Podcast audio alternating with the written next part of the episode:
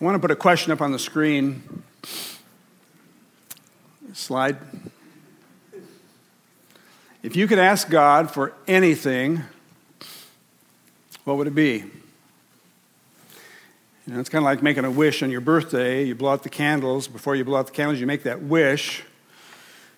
Or the, the, the children's storybook of the genie and rubbing the bottle and getting three wishes and deciding what would those three wishes be. But the biblical version of that is this. The Christian version of making wishes is making requests of God. And so, the question that I would pose this morning as we talk about living the blessed life and finding favor, if you could ask God for anything, what would it be?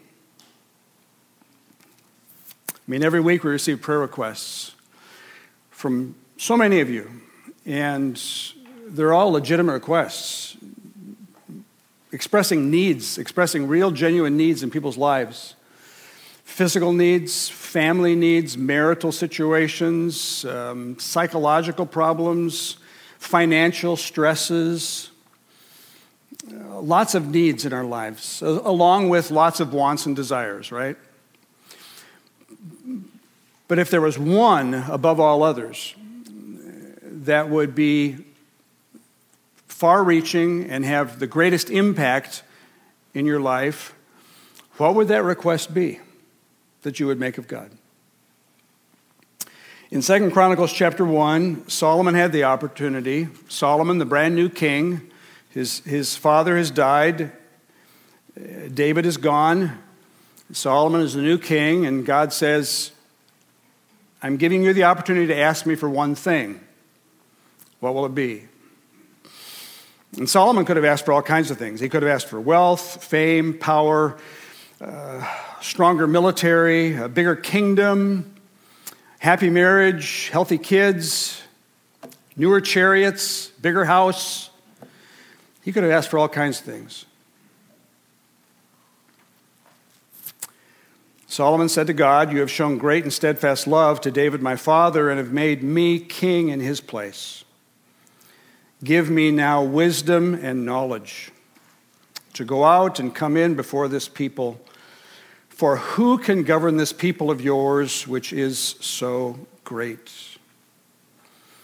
Now, granted, you don't have the responsibility of being a king or president of a nation, but you've got challenges, you've got difficulties, you've got stresses in life, you've got things that pull you every which way. You've got to make decisions. Uh, you deal with family issues, such as Stephanie's book talks about. You deal with personal issues, things going on inside your soul, inside your, inside your heart. And so, would Solomon's request maybe take the place of what you originally thought in your head when I asked you the question, What would you ask for God? Would you change your request now that you've heard Solomon's? Lord, give me wisdom and knowledge to go out and come in in life Give me wisdom and knowledge for this week. It was apparently exactly what God hoped to hear from Solomon. God answered Solomon, Because this was in your heart, you have not asked for possessions. You've not asked for wealth or honor or the life of those who hate you. You haven't asked for revenge. You've not even asked for long life, but you've asked for wisdom You've asked for knowledge for yourself that you may govern my people over whom I have made you king. Wisdom and knowledge are granted to you. And then on top of that, God said, But I'm also going to give you riches and possessions and honor like no other kings before you. And so this morning we're in week three of this little four week mini series on finding favor, how to live a blessed life, where we're going to the scriptures and just asking ourselves, what are some of those things that God's word says about living a blessed life? And some of those blessings come from being, just simply being alive. And then for those of us who know the Lord, from being a child of God, I am loved by you. You're a good, good father. I am loved by you. That's who I am. Some blessings come just from being. And then some blessings come from doing as a child of God. Week one, Pastor Will took us through Psalm 32. Blessed is the man whose transgressions are forgiven and whose sin is covered. That's where you start. You don't want to go anyplace else before you got that taken care of. Are my multitudes of sins taken care of? And yes, they are because of the cross, because I put my faith in Jesus Christ, who died for all my thousands upon thousands upon thousands of sins that I've committed in the course of my life sins of omission and sins of commission. Blessed is that person whose sins are forgiven. Last week, blessed is the one who cares for the poor. And we found out in the scriptures that that's really, really important to God. God cares about the poor. He cares about the orphans and the fatherless. He cares about those who don't have enough food to eat, don't have shelter over their head, don't have clothes to wear. He said, Blessed is the one who figures out ways to care for the poor, and so that we don't just consume, consume, consume, but we have a, the heart of God for the fatherless, for the orphan, for the widow. Today we learn that a blessed life comes to the one who finds wisdom. The one who finds wisdom. Our text is going to be Proverbs 3, written by that same King Solomon. And so I'd ask you to stand in honor of the reading of God's word. 1 through 7, and then down to 13. My son, do not forget my teaching, but let your heart keep my commandments. For length of days and years of life and peace they will add to you. Let not steadfast love and faithfulness forsake you. Bind them around your neck, write them on the tablet of your heart. So you will find favor and good success in the sight of God and man. Trust in the Lord with all your heart and do not lean on your own understanding.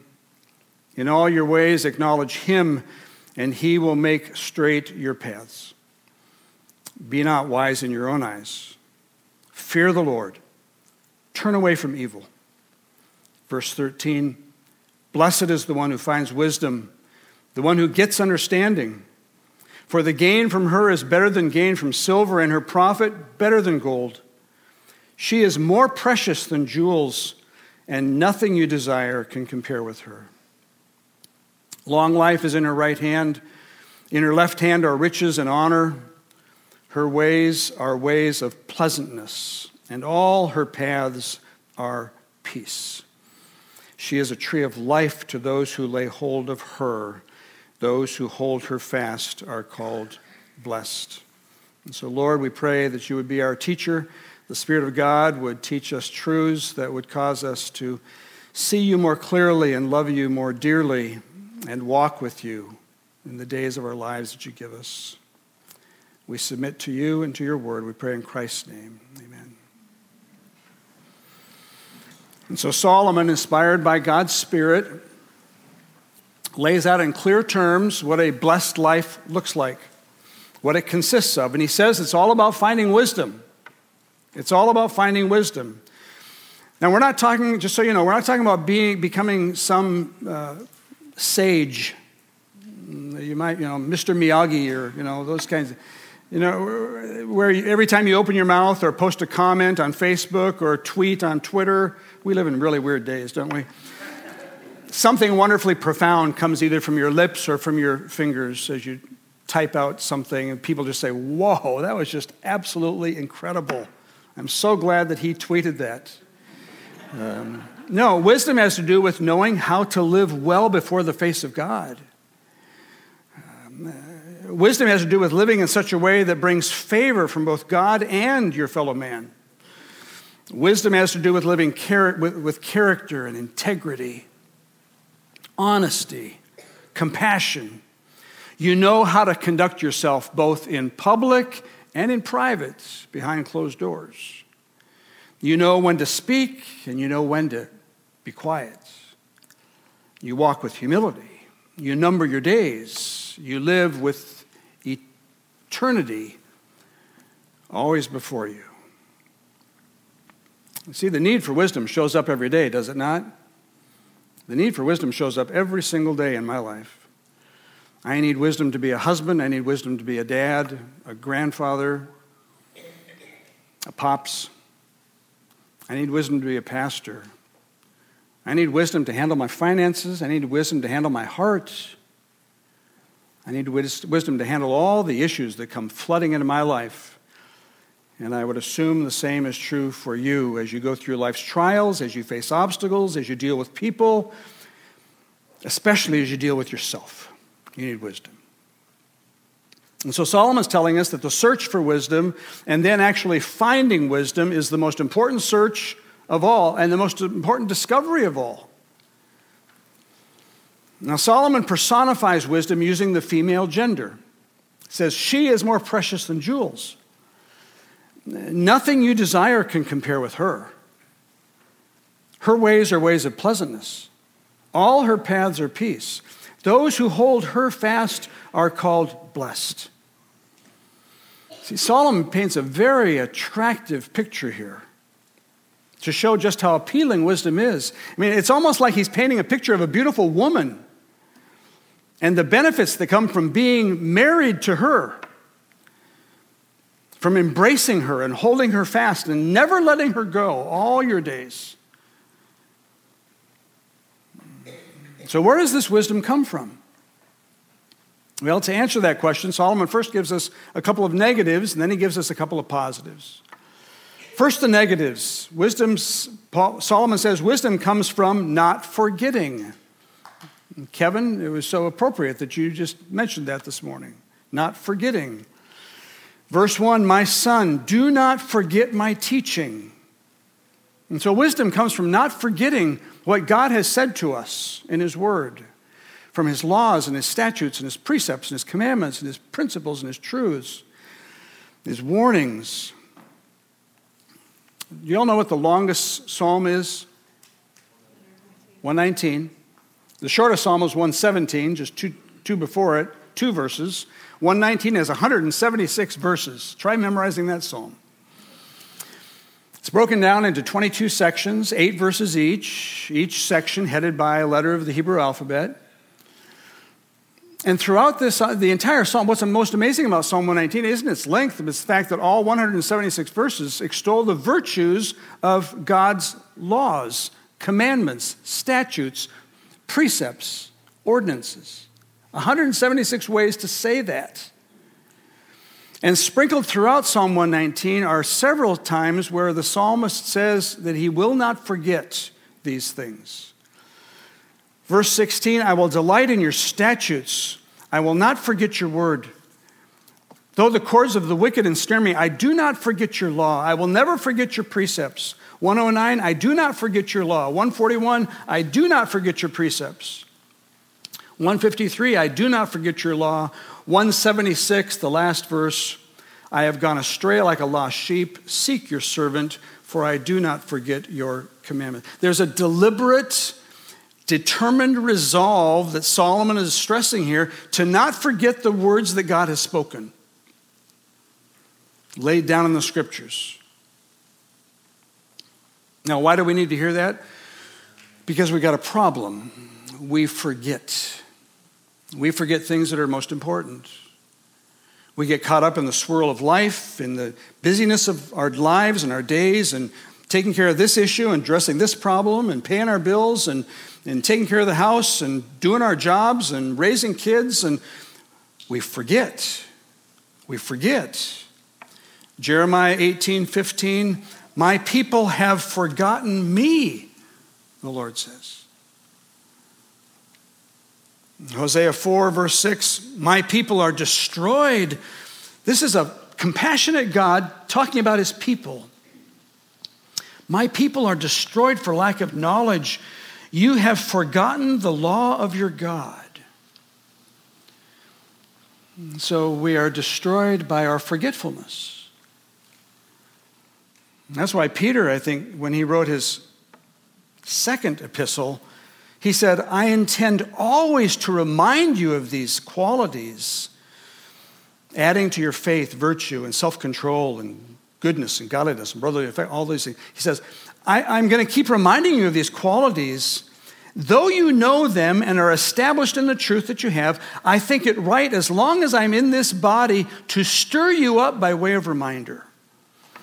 And by the way, brothers and sisters, that's one of the primary objectives and tasks of a pastor is to remind you of these things weekly. Just keep reminding, keep bringing you back to the truths.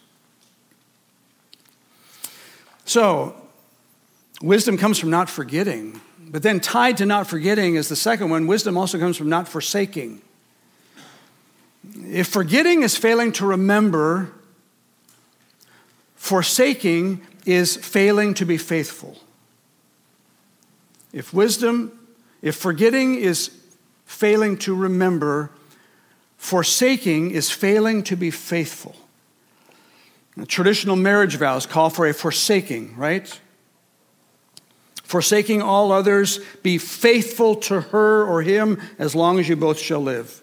And so the opposite of forsaking is being faithful, holding fast, keeping that which is of great value, embracing it. You forsake all others in marriage so that you will not forsake the one to whom you are married. Solomon says, Don't forsake God's commandments. Verse 1 Let your heart keep my commandments. We find that same exhortation in other Proverbs. Chapter 4, verse 5 Get wisdom, get insight, do not forget, do not turn away from the words of my mouth. So, forsaking is exactly, forsaking is a turning away. You haven't forgotten it, you know it, but you turn away from it. You, you walk away from it. It's listening to other counterfeit voices. It's chasing after other lovers, other voices that are purporting to be true, other messages in, in our culture. You're listening to those voices more than you're listening to the voice of God. And then you're failing to keep your heart faithful to God's voice. And so your vow to Christ is saying, Lord Jesus, forsaking all others, I will be faithful only unto you.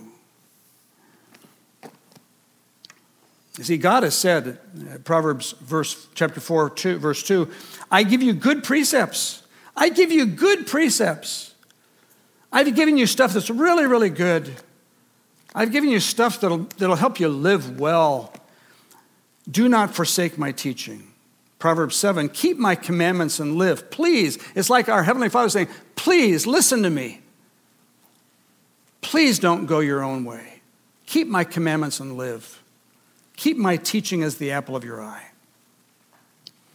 Now, with that in mind, keep my teaching. Don't forsake my teaching. You go in your head over to the New Testament. The primary activity of Jesus that you find in the four Gospels is what?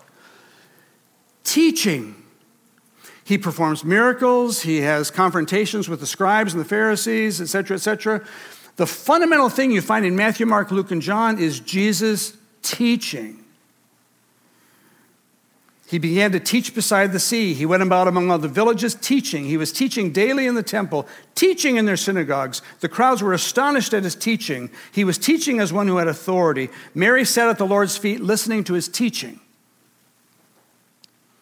And what did Jesus say about the things he taught?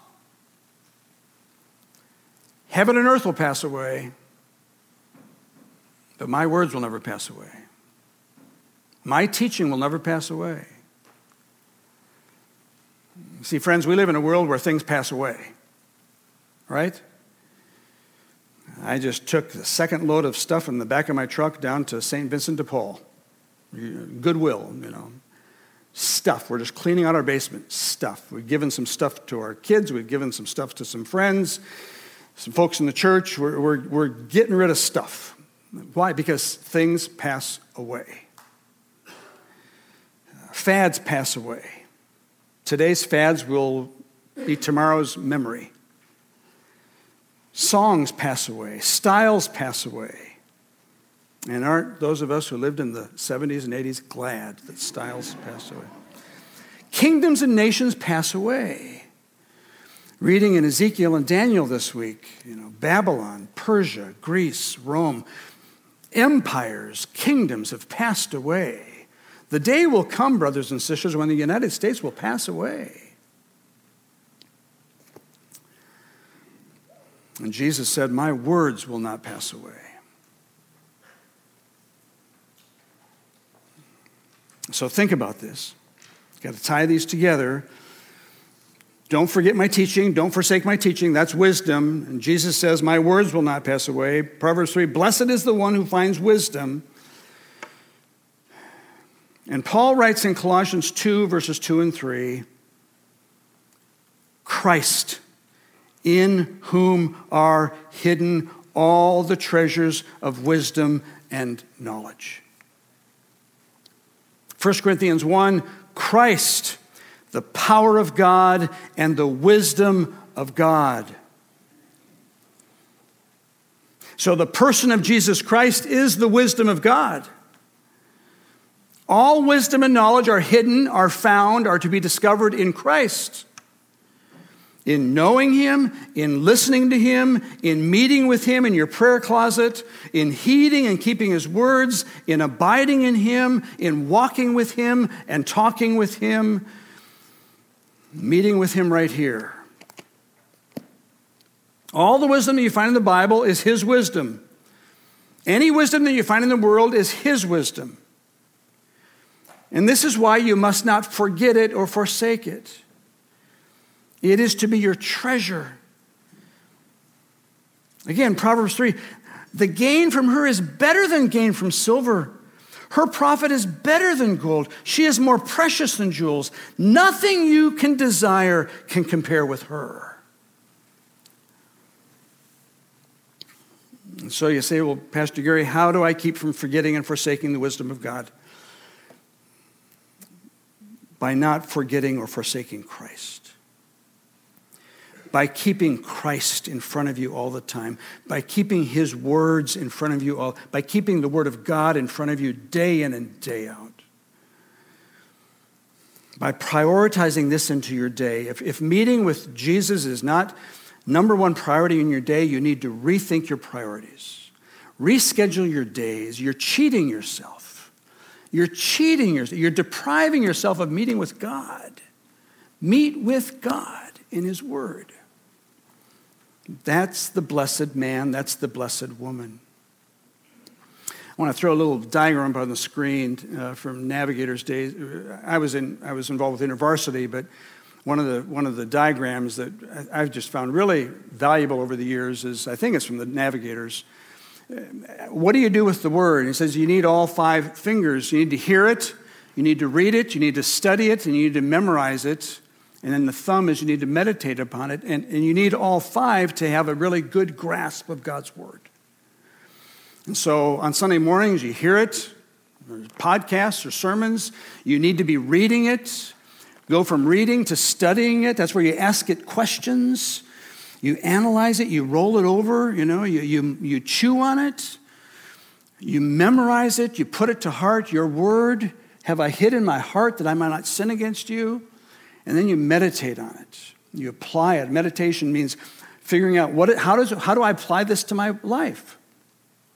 How do I take this and make it a part of my, my, my Mondays and my Tuesdays and my Wednesdays? Solomon mentions two other things that are a vital part of wisdom that we're not to forsake steadfast love and faithfulness.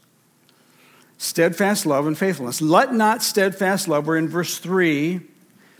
Let not steadfast love and faithfulness forsake you.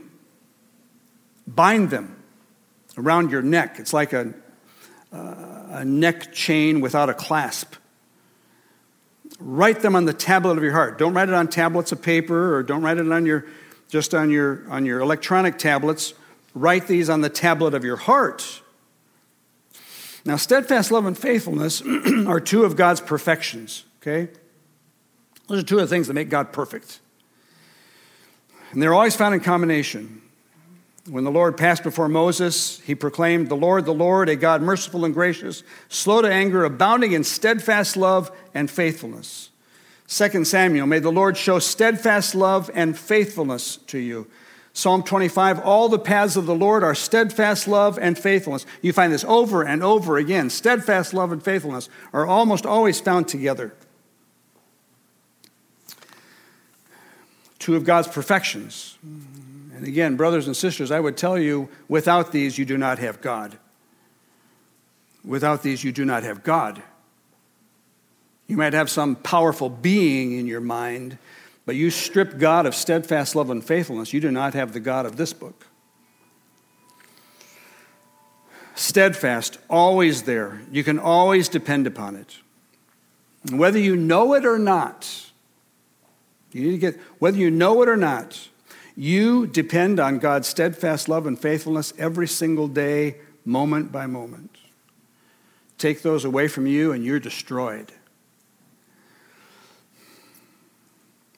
Then the carryover, the, the implication for us, if these are God's perfections, steadfast love, mercy, his kindness shown to us, and faithfulness, then they should adorn my and your character. That's wisdom, Proverbs says. Don't forsake steadfast love and faithfulness. This is the way God is, and now God is saying, This is the way I want you to be. Practice steadfast love, practice my faithfulness. Jesus said in Matthew 5, Blessed are the merciful. People who are full of mercy are practicing steadfast love. Blessed are the merciful, for they shall receive mercy. There's the blessing. Blessed are the merciful. Binding yourself with steadfast love and faithfulness. So, wisdom comes from not forgetting and not forsaking, okay? Now let's look at the positives. Wisdom also comes from ever fearing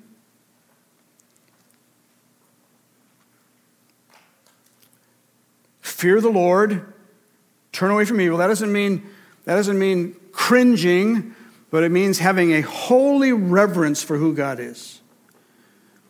A holy reverence that God, God brought you into this world and God could take you out. That God is God and you're not God. Fear the Lord, turn away from evil, ever fearing. Wisdom is found in having a fear of God. That's where wisdom begins. The fear of the Lord is the beginning of wisdom.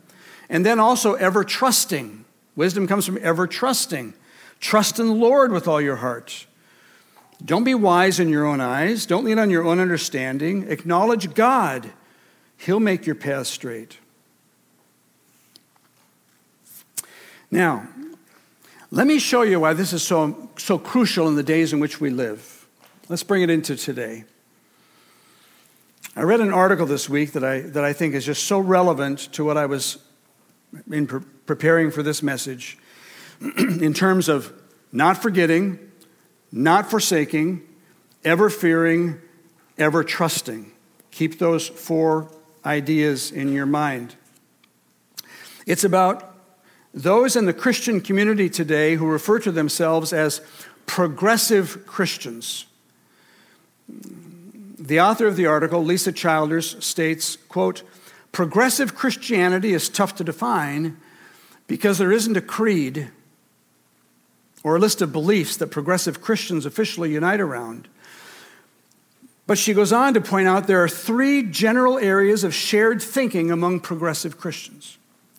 First of all, there is a, a, a belief that the Bible is unreliable there's a shared skepticism among some in the Christian community today of the Bible's reliability. That believing such things as the virgin birth, Jesus' miracles, the resurrection, not to mention Old Testament stories like the parting of the Red Sea, or Jonah in the belly of the whale, or Daniel being thrown into the lion's den, or Shadrach, Meshach, and Abednego being thrown into the fiery furnace.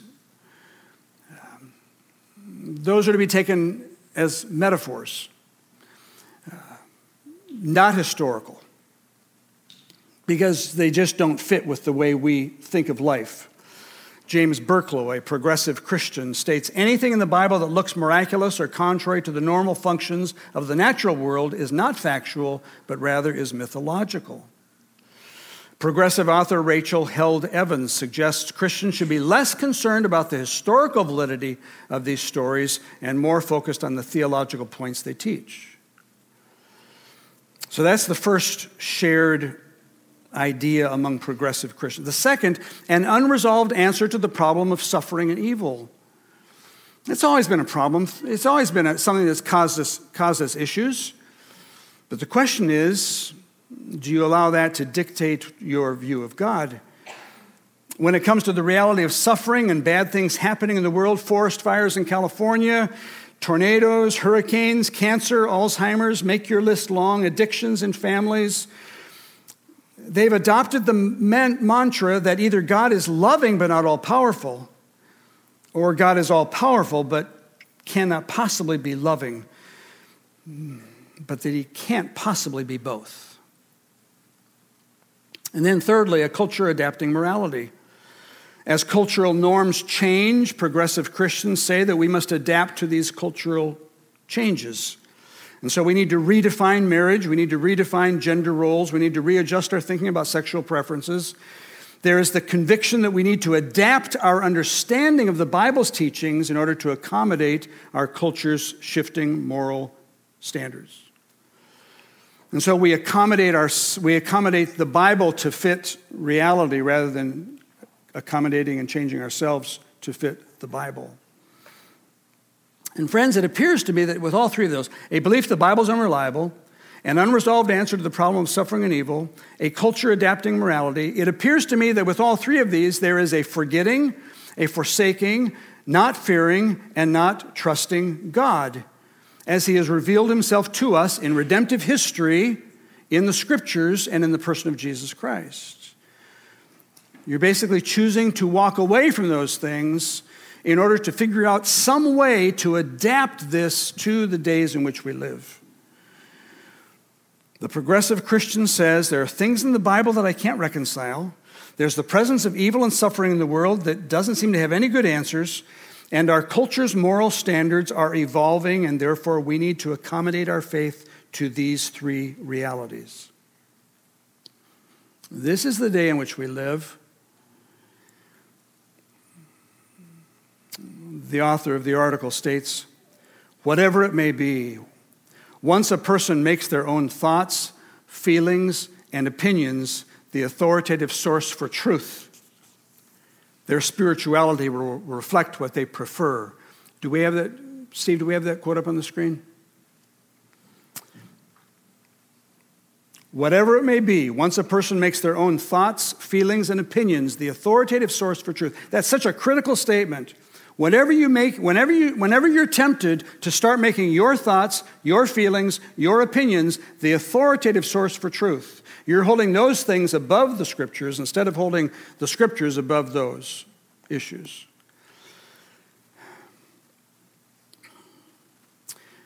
And the farther a Christian walks down this path, the farther they get from a genuine relationship with God. Tim Keller acknowledges this. What happens if you eliminate any from, anything from the Bible that offends your sensibility and crosses your will? If you pick and choose what you want to believe and reject the rest, how will you ever have a God who can contradict you? How will you ever have a God who could challenge you? You're suddenly above God. You won't. You'll have a Stepford God a God essentially of your own making and not a God with whom you can have a relationship.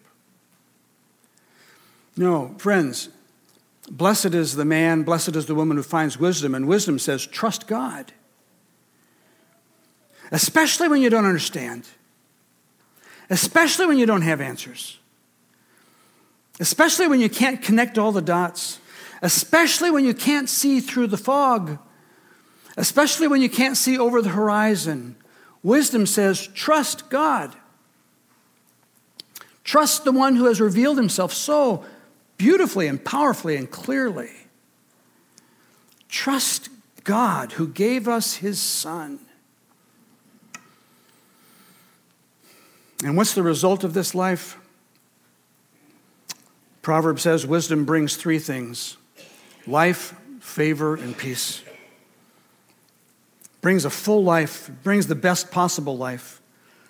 Wisdom brings favor. You will find favor and good success in the sight of God and man. And wisdom brings peace in the midst of your circumstances that are chaotic, crazy at times. Wisdom, the wisdom of Christ, walking with the Lord, listening to Jesus' voice, listening to your Father speak that's where you'll find peace. Her ways are ways of pleasantness, and all her paths are peace. Wisdom's paths are not chaotic. Wisdom brings peace into the chaos because Christ comes into your chaos. Now, let me wrap it up with this. Do you know what's so wonderful about finding wisdom? It's for anyone who wants it. It is for anyone who wants it.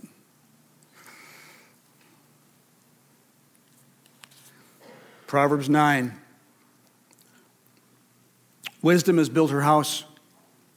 She has hewn her seven pillars. She has slaughtered her beasts. She has mixed her wine. She has also set her table. And she has sent out her young women to call from the highest places in the town. Whoever is simple, that's me. Whoever is simple, let him turn in here. To him who lacks sense, she says, Come, eat of my bread and drink of the wine I have mixed. Leave your simple ways and live, and walk in the way of insight. It's offered to all. Why? Because Christ offers himself to all. Jesus said, Come to me. Come to me, all you who labor and are heavy laden and I will give you rest. Take my yoke upon you and learn from me. For I am gentle and lowly in heart, and you will find rest for your souls. Jesus, the wisdom of God, said, I am the way and the truth and the life. So, friends, come to Christ. Come to Christ.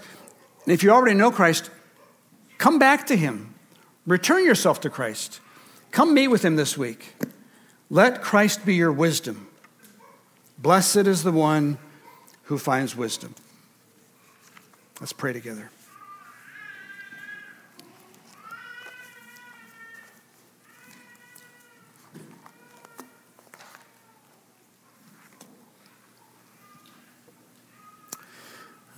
Lord, even as a, a tiny baby, cries out for her mom. Even as an infant needs to be fed, oh Lord, we would pray that you would give us a hunger and a thirst, that we would draw near to you. You are the source of wisdom. Christ, the wisdom of God.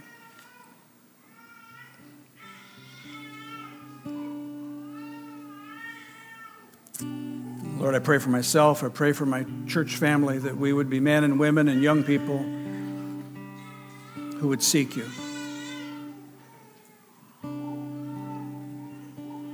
who would draw near to you.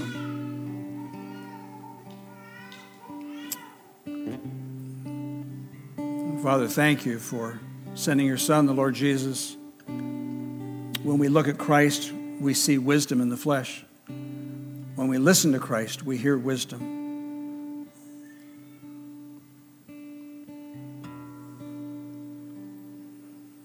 And so, Lord Jesus, we thank you and praise you for, for coming, living among us, showing us God. All the fullness of God was pleased to dwell in him. And then beyond that, that you would lay down your life, that we might have life, that we might know you we might have a relationship with you. We do love you, Lord. We love you because you first loved us. Thank you for the cross. Thank you for giving your life. Thank you for shedding your blood. We give you praise and thanks. We pray in Christ's name. God's people agreed by saying, Amen. If you're here this morning,